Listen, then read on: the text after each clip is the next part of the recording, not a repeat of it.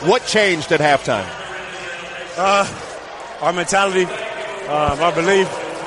Um, it was a rough first half, but the beauty of basketball is there are two halves, and we've been we've been coming back and being resilient all year. And uh, today we did the same thing. So we just got to build on it, get ready for uh, game four.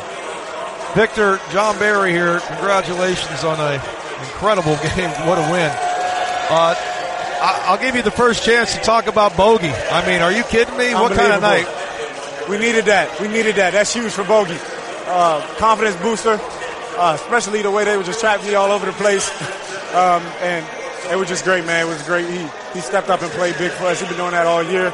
It was huge, man. That was a huge win for us. We just got to build on it. You know, uh, uh, Bogey gave you the offense. He gave you the defense against LeBron. But we have to talk about Thaddeus Young, too. He was all over the place in the third quarter and the fourth quarter. What'd you see from Young? Unbelievable. Getting deflections, flying around, guarding guards, guarding LeBron, doing a little bit of everything. He's been doing that all year for us. Victor, you guys are 19 and 19 after 38 games.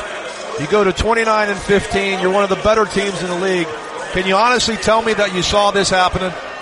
I didn't know what I saw coming, but I believed in myself, I believed in my teammates, and I believe in my Lord and Savior Jesus Christ. And when you have those three, anything is possible. Well, I'll tell you, you're the most improved player in the league. There's no doubt about it.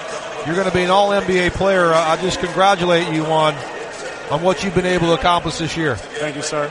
Enjoy you, it. Victor. Appreciate it.